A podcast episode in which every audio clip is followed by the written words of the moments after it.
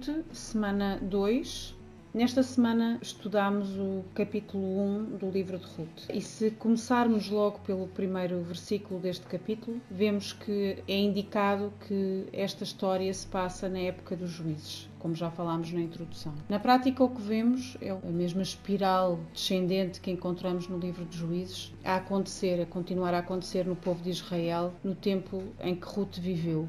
Quando começamos a estudar a história desta família, que começa com Noemi e Elimelech, o seu marido, além de vermos uh, o contexto histórico em que acontece, vemos que esta família tem uma sequência de acontecimentos que representa bem este tempo. Na prática, eles abandonam a terra que Deus lhes tinha prometido e lhes tinha oferecido e, e onde tinha ordenado que eles deviam viver enquanto povo e da qual eles escolhem afastar-se. E, portanto, afastam-se desta terra por uh, razões materiais e abandonam o povo com o qual eles eram chamados a viver. Ao abandonarem a terra onde eles viviam, eles vão viver para uma terra no meio de um povo que não era o povo deles, que era um povo amaldiçoado por Deus. Este casal tem dois filhos que acabam por se casar com duas estrangeiras estrangeiras com duas mulheres desse mesmo povo e, ao fim de alguns anos de casamento, continuam sem filhos, o que nos indica que estas mulheres eram estéreis. No início desta história, vemos que esta família se resume a Noemi e às suas duas noras, porque primeiro morre o marido de Noemi e depois morrem os dois filhos de Noemi. O que é que na prática nós vemos nesta sequência de acontecimentos? O que é que nós podemos ver bem representado do tempo de juízes com esta família?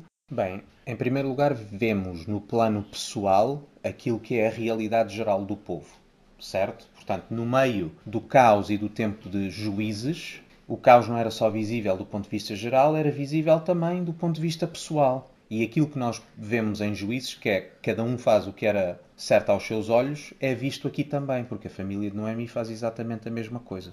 E, portanto, é esta, é esta aplicação ou esta ilustração pessoal daquilo que era a realidade geral. E depois, em segundo lugar, este capítulo parece-me extremamente importante para, eh, para nos ensinar uma coisa: é que as realidades espirituais e físicas estão juntas. Ou seja, de que as realidades físicas e visíveis são uma ilustração das realidades espirituais e que são invisíveis que é o tempo de juízo era um tempo de caos, isso verificava-se na família de Noemi numa sequência de coisas más, mas essa sequência de coisas más também tem a ver com as decisões que eles próprios tomam, que é a representação da sua condição espiritual. Nós vemos que eles abandonam a terra prometida, vemos que eles abandonam o povo de Deus, vemos que eles vão viver numa terra e no meio de um povo que é amaldiçoado, Deuteronômio 23, 3 e 4. Eles casam-se com mulheres estrangeiras, as suas mulheres eram estéreis, que é muito simbólico no, no, no, texto bíblico, e finalmente o desastre final, que é de que o marido Noemi e os seus filhos morrem. Ou seja, o caos e a sua realidade espiritual é, é representada e ilustrada do ponto de vista físico.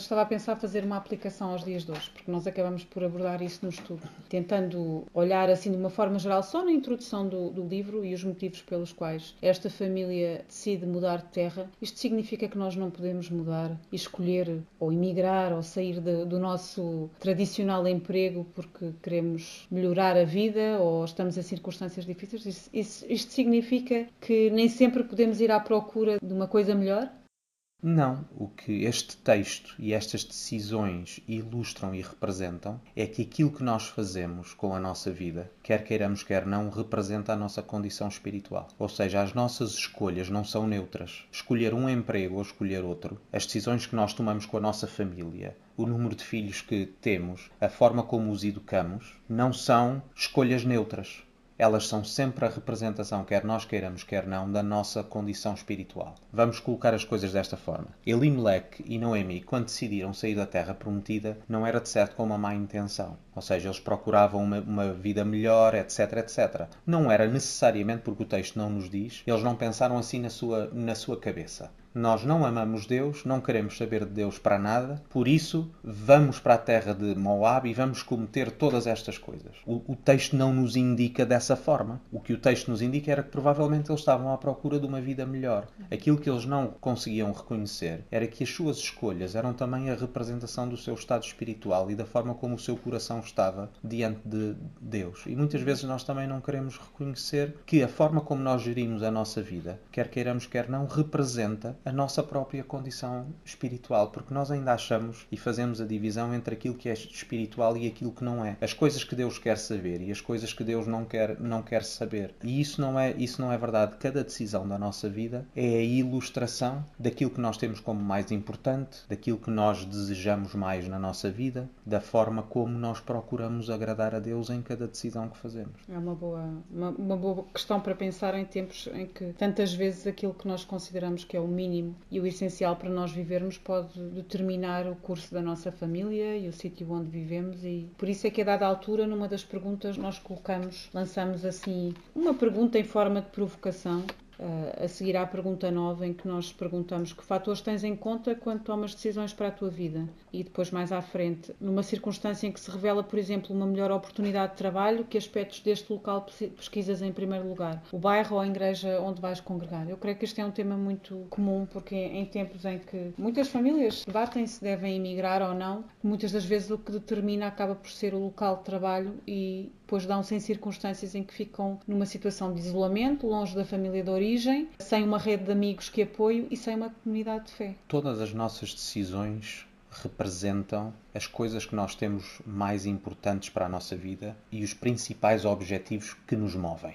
Aquilo que nós mais desejamos ou aquilo que nós mais amamos é à volta dessas coisas que nós tomamos as nossas decisões. E essa, por vezes, é uma das, infelizmente, das consequências, ou até, se podemos dizer, uma das ilustrações, em como, por exemplo, a vida da igreja é secundarizada face aos nossos desejos e à nossa própria carreira. Que é, primeiro pensamos sobre a nossa carreira, sobre onde queremos viver, sobre essas coisas. E depois a igreja tem que encaixar nesses, nesses planos. E muitas vezes fazemos o mesmo, que é, pensamos nas nossas realidades físicas e depois tentamos encaixar a nossa fé nelas, quando devia ser exatamente o contrário. Avançando no texto, temos Noemi a regressar com as suas duas noras e, a dada altura, uma das noras, órfã, incitada pela, pela sogra, uh, que se encontra a regressar a Belém, a órfã desiste de fazer este percurso com Noemi, sobra Ruth. O que é que encontramos aqui nesta parte do, do, do texto? Encontramos uh, Noemi a insistir para que Ruth volte também e Ruth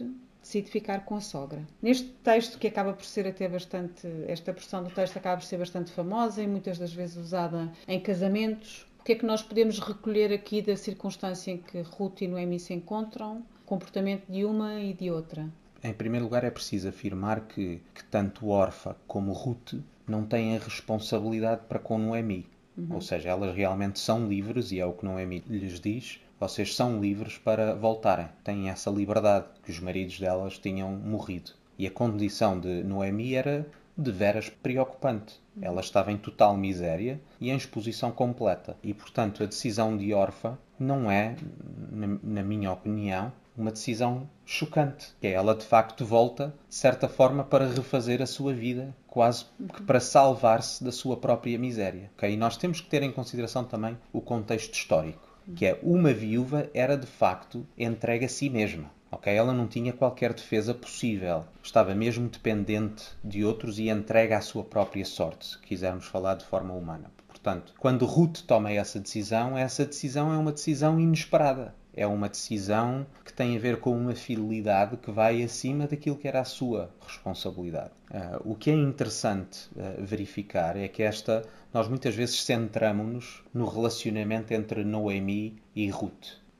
No entanto, nós temos que entender que há algo mais que está uh, neste relacionamento que é uh, Ruth não se compromete só com Noemi. Quando Ruth se compromete com Noemi, ela compromete-se também com um povo e com um Deus. Ela não faz uma aliança só com Noemi, ela faz uma aliança com o povo de Noemi e com o Deus de Noemi. E este é um aspecto central, porque nós muitas vezes, mais uma vez, separamos os relacionamentos que nós temos na nossa vida e achamos que são coisas que não são necessariamente relacionadas com a nossa vida espiritual e com a nossa vida com Deus, mas tudo aquilo que nós fazemos e a forma como nos relacionamos com os outros e, e mesmo as prioridades que nós temos nos nossos relacionamentos também são uma ilustração em relação à nossa fé. E, portanto, o compromisso que Ruth assume com Noemi é um compromisso que também representa a fé de Ruth em relação ao Deus de Noemi. E a maneira como nós gerimos a nossa vida, os amigos que nós temos, a maneira como nós gerimos mesmo as nossas amizades e os propósitos que temos para as nossas amizades, também são uma representação uh, do nosso relacionamento com Deus e da aliança que nós temos com Deus. Tendo em conta que, no, que Ruth era uma estrangeira, Noemi estava a regressar com esta nora, inicialmente com as duas, à terra dela, com o resultado das escolhas que tinha feito, certo? Portanto, ela quando está a chegar a Belém, ela está a chegar com sinais da desobediência dela.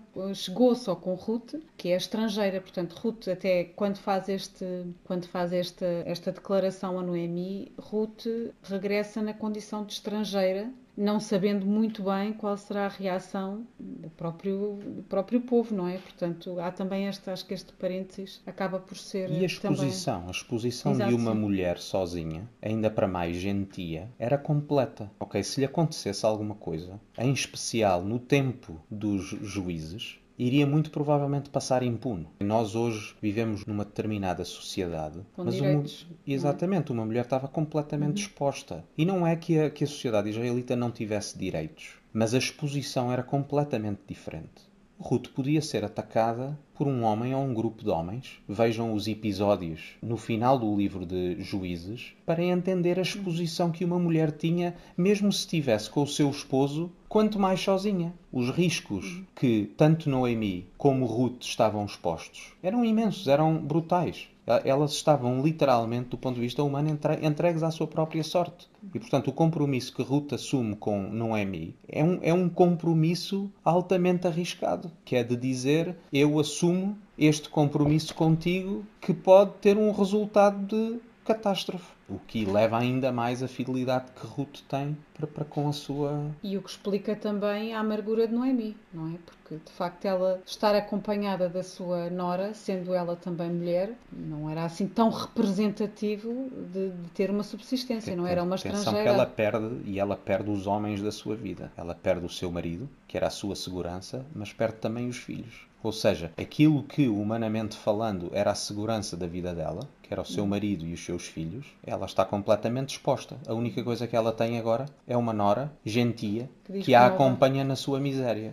Que, não, que, diz que não a vai abandonar, seja lá o que isso queira dizer. É? Exatamente. E, e, e, atenção, quando Ruth diz nesse sentido, seja para aquilo que for, é mesmo mesmo para aquilo que for, porque elas estão completamente expostas, não é? Avançando no texto, uh, o capítulo termina depois da declaração de Ruth uh, Noemi, elas prosseguem a, a, a viagem e uh, chegam a Belém, que vimos no, no, estudo desta semana que, ironicamente, o significado de Belém é casa de pão. Portanto, elas retornam, ou neste caso Noemi retorna à casa de onde nunca deveria ter saído. E esse é um aspecto importante. Já agora deixa-me dar uma nota em relação a esse, a esse aspecto, que é no meio das circunstâncias, mesmo no meio das circunstâncias da nossa vida, a solução nunca é abandonar Deus. No meio das circunstâncias mais escuras da nossa vida, o passo mais acertado é acreditarmos que Deus continua fiel a cumprir as suas, as suas promessas. Não é por abandonarmos as promessas de Deus que vamos ficar melhor. Na realidade, uma das lições que nós aprendemos aqui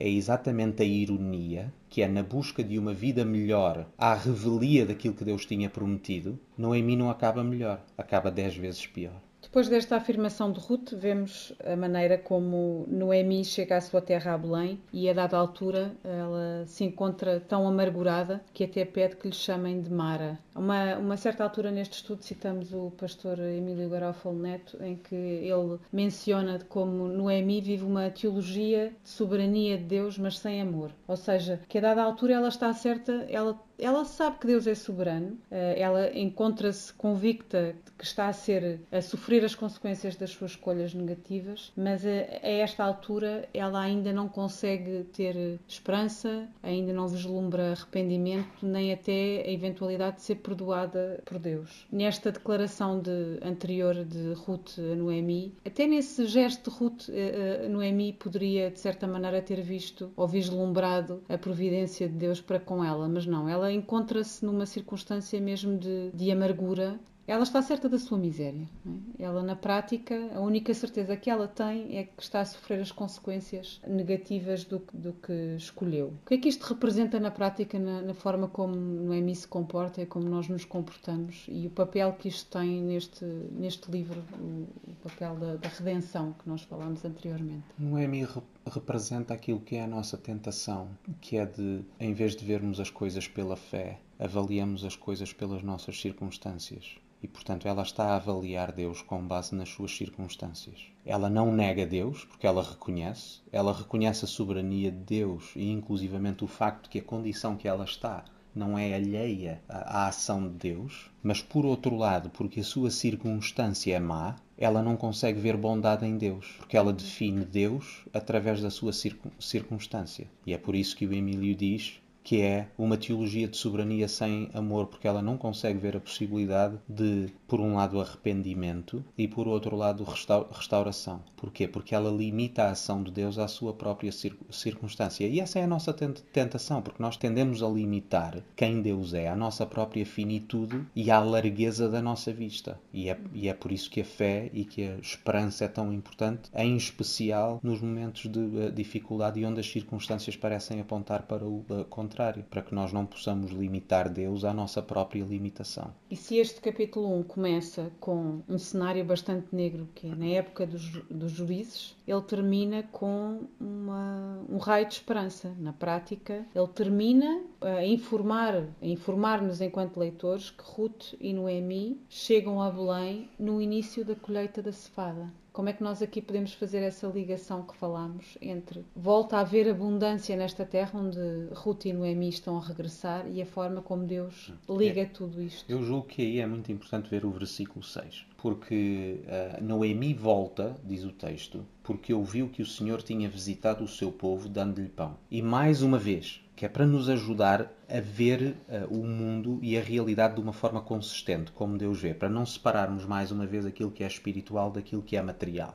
E se perguntarmos assim, através do versículo 6, como é que Noemi soube que o Deus invisível tinha visitado o seu povo? Como é que Noemi soube? Pela realidade visível do pão. E portanto é essa realidade física e espiritual que mais uma vez não podem ser separadas e que nós aprendemos de que Deus está no meio das nossas decisões, no meio dos nossos relacionamentos, no meio das, uh, das coisas da nossa, da nossa vida. Portanto, é aquele raio de esperança que permite a Noemi ver para além das suas próprias circunstâncias e ter alguma esperança de que Deus visitou, visitou o seu povo. Olhando para este capítulo 1, com 22 versículos, se tivéssemos de fazer um resumo, ele poderia só conter duas ou três frases em que se resumiriam a uma viúva e a uma outra viúva, sua nora, a regressarem à, à terra de onde a mais velha tinha saído. Mas não é isso que acontece, nós temos 22 versículos que nos dão bastantes detalhes sobre como uh, estas mulheres uh, se encontram. É importante falar aqui, uh, nesta parte, como o capítulo 1 representa bem não só introduz bem a história para este livro, como representa bem qual é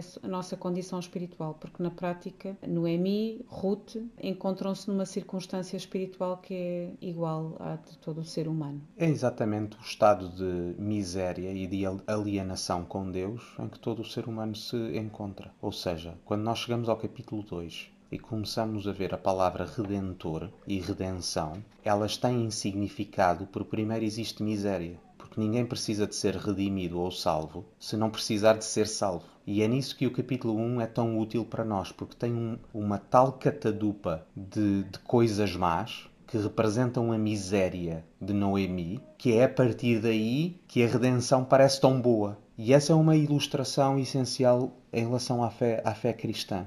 Quanto mais nós reconhecemos a nossa miséria, melhor a salvação nos eh, parece. Quanto mais perdidos nós soubermos que estávamos, melhor e mais excelente Jesus é. E, portanto, essa miséria é, é essencial ser reconhecida, não porque queremos morrer nela, mas porque a partir dessa miséria nós percebemos o quão bom Deus é e quão excelente Jesus é. E é, e é por isso que este capítulo 1, desenvolvido como, como está, aponta-nos, não em primeiro lugar, para a história de amor entre Boaz e Ruth, que as pessoas gostam tanto, mas para a redenção de que Noemi tanto precisa. E portanto, o capítulo 1 é acerca de quê? O capítulo 1 é a mostrar-nos a miséria da condição humana. E contra esse negrume, a redenção de Deus aparece como algo maravilhoso e necessário. E é com este raio de esperança que terminamos o capítulo 1 do livro de Ruth. Mantenham-se neste estudo até para a semana.